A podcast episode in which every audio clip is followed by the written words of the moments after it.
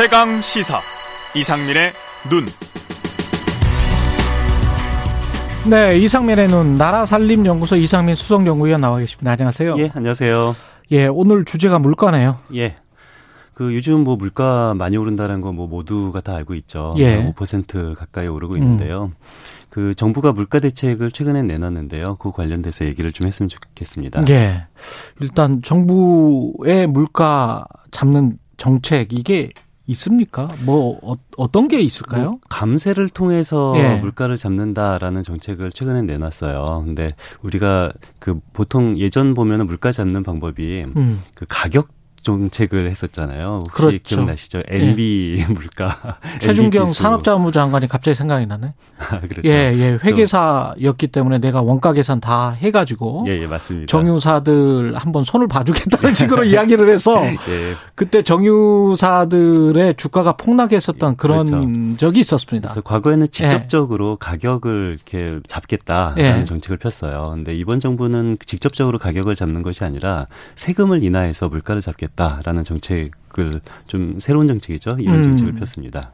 어떻게 보면은 기조랑 다른 나라들도 이 비슷한 게 있지 않습니까? 지금 로이터 보니까 최근에 미국이 중국 관세 트럼프 때 매겼던 관세 조금 인하하려고 하는 것 같은 그런 느낌도 있더라고요. 예, 뭐 그런 관세 소식도? 같은 경우는 예. 뭐 이론적으로는 음. 인하하면은 아무래도 세금은 그만 아니, 그 관세를 인하하면은 물가는, 물가는 좀 낮아질 수는 있는데 그렇죠. 그런데 이게. 실질적인 예. 효과가 있는지는 좀 의문이에요. 왜냐면은 우리나라 같은 경우는 전 세계에서 FTA를 가장 많이 체결한 국가라고 아. 되거든요. 이미 관세가 낮다. 그렇죠. 이미 관세가 거의 없어서 실제로 이번에 가장 문제가 식료품이잖아요. 예. 식료품 같은 경우는 FTA 체결국에서 수입하는 양이 80%가 넘는데요. 아. 그렇다면은 지금 현재 관세를 내려도 굉장히 그 효과는 제한적이다라는 건데, 근데 다른 나라도 비슷하다라고 말씀하셨는데 다른 나라는 반대인 경우도 있어요. 그러니까 그렇죠. 이 미국 같은 경우는 우리나라보다 물가가 지금 더 오르고 있거든요. 그렇죠. 훨씬 이 바이든 정부 같은. 예. 경우는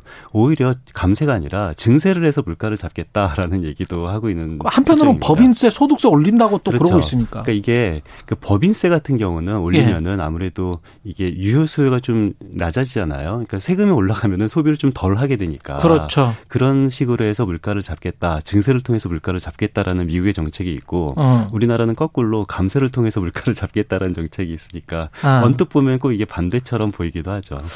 그렇습니다. 아직 그 저 중국에 대한 그 트럼프 때 매겨졌던 관세는 어떻게 될지는 모르겠고 예. 그런 이야기가 지금 아주 최신 소식이어서 예. 제가 잠깐 전해드렸고요. 그러면 법인세나 소득세를 어 인상해서 물가를 잡을 수 있습니까? 아니면 관세를 인하해서 물가를 잡을 수 있습니까? 우리 같은 경우는 근데 아까 어 이미 관세를 많이 인하해놨기 때문에 그렇죠. FTA를 많이 체결해놔서 예, 예. 별 효과가 없다. 그러니까 이론적으로는 뭐 둘 다 맞을 수도 있는데요. 예. 실질적으로는 저는 둘 다 틀릴 수도 있다고 봐요. 둘다 그러니까 틀릴 수도 어느 게 있다. 맞고 어느 게 틀리다라고 정확하게 말을 할 수는 없는데요. 그렇죠. 그러니까 뭐 관세는 FTA 때문에 효과가 좀 적다라는 것은 뭐 예측할 수 있는 거고요. 음. 그리고 소비세, 그러니까 부가가치세죠. 그러니까 부가가치세도 좀 낮춘다라고 정책을 발표했어요. 뭐 예. 이론적으로 보면은 부가가치세인 소, 그러니까 소비세인 부가가치세를 낮추면은 그만큼 물가가 낮아질 수도 있을 거라고 생각하는데요. 그렇죠. 이것도 효과가 좀 제한적일 수밖에 없는 게 어. 이게 과연 부가가치세를 낮춘 것만큼 그만큼 물가가 낮아질까? 생산자 입장에서는 자기의 어. 생산자가 가져가는 이익을 더 많이 더 챙긴다라면은 그만큼 그 물 그 가격은 실제로 낮아지는 부분은 제한적이거든요. 세금은 떨어뜨리는데 기업의 수익은 뭐 그대로 계속 그렇죠. 좋게 되고 예. 그러나 가격은 그냥 유지되거나 계속 높아지고 그럴 수가 그렇죠. 있다. 그래서 세금이 내려간 것만큼 그만큼 가격이 내려갈 것 같지는 않고요. 그래서 어느 정도 가격 인하 효과와 그 생산자 잉여 효과가 이게 좀 나누어서 나타나서 이런 정책이 뭐 완벽하게 현실에서 성공을 거둘 거라고는 예측하지는 않고요.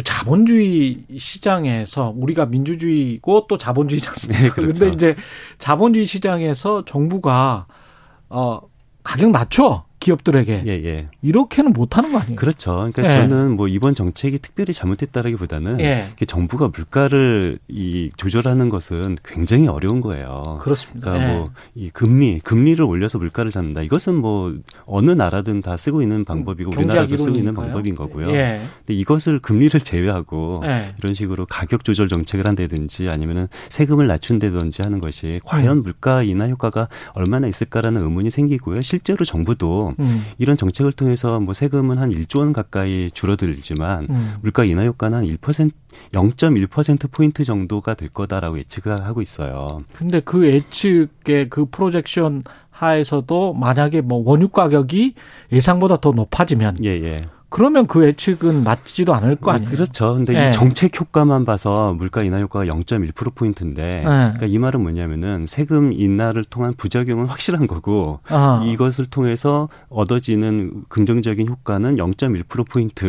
정도밖에 안 되는 불확실한, 그러니까 확실한 부작용을 가지고 불확실한 이득을 볼 수 있는 정책이다라는 건데요. 그러네요. 그러니까 저는 그런 의미에서 음. 조세 정책은 조금 더 롱텀, 좀 긴 중장기적인 그런 계획을 통해서 봐야 될 것 같아요. 우리 부가가치세 음. 같은 경우는 굉장히 단순한 세제잖아요. 예. 아주 박정희 때 만든 다음부터 지금까지 세율도 한 번도 오르지도 않고 인하되지도 않고 음. 그리고 그 사이에 정권이 굉장히 많이 바뀌었지만 모든 정권은 좀 부가치세 예외되는 품목, 비과세 예외를 조금씩 없애고 점점 부가치세 범위를 더 확대를 하는 것이 우리가 항상 일관적인 부가치세 이 발전 방향이었어요. 예. 그런데 이번에 잠깐 요 물가 대책으로 요 부가치세를 조금 더 일관적인 합의와는 반대되는 방식으로 하는 거가 과연 이 세금 제도를 통해서 어. 이런 물가나 아니면은 이 가격. 가격 같은 것들을 이걸 잡는 거가 과연 올바른 방향인가라는 근본적인 물음을 할 수가 밖에 없죠. 그 재산세 같은 경우는 어떻습니까? 지난번에 키예프에서 대외정책연구원에서 그렇죠.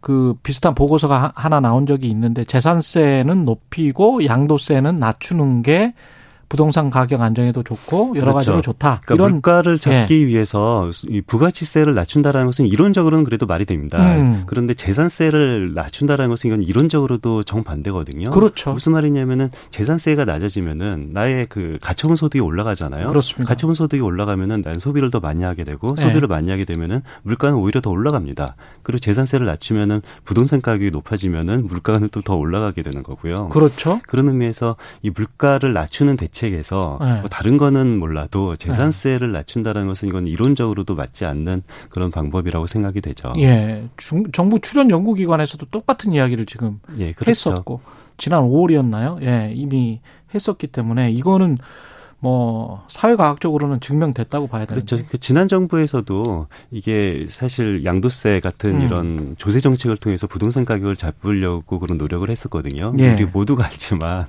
사실 실패했잖아요. 예. 마찬가지로 이번 정부에서도 이런 재산세 아니면 뭐 부가치세, 관세 등을 통해서 음. 물가를 잡으려고 하는데 이 조세 정책 은 자기 본연의 목적이 있다고요. 예. 어떤 조세 정책이라는 원칙이 있고 그리고 이런 경기 조절이라는 목적을 통해서 조세 정책을 활용한다라는 것이 음. 과거의 경험으로 봤을 때 이것이 성공한 예가 별로 없습니다. 그렇죠. 조세 정책은 조세 정책대로 보고 다른 경기 조절 목적은 조세 어. 정책이 아닌 다른 방법을 쓰는 것이 더 효과적이지 않을까라는 생각을 가지고 있습니다. 그러면 어떻게 해야 될까요? 물가 결국 금리밖에 없습니까?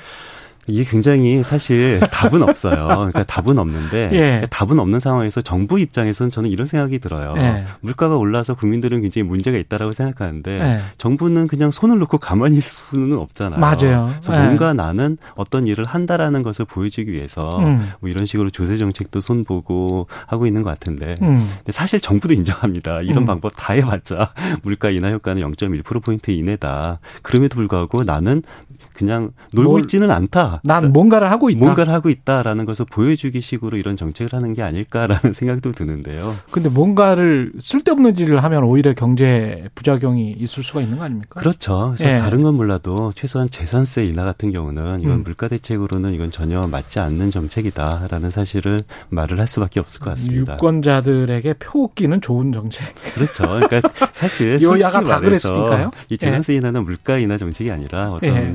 좀 유권자들에게 그런 정책이지 않을까라는 생각이 듭니다. 예, 지금까지 나라살림연구소 이상민 수석 연구위원이었습니다. 고맙습니다. 예, 감사합니다. 예.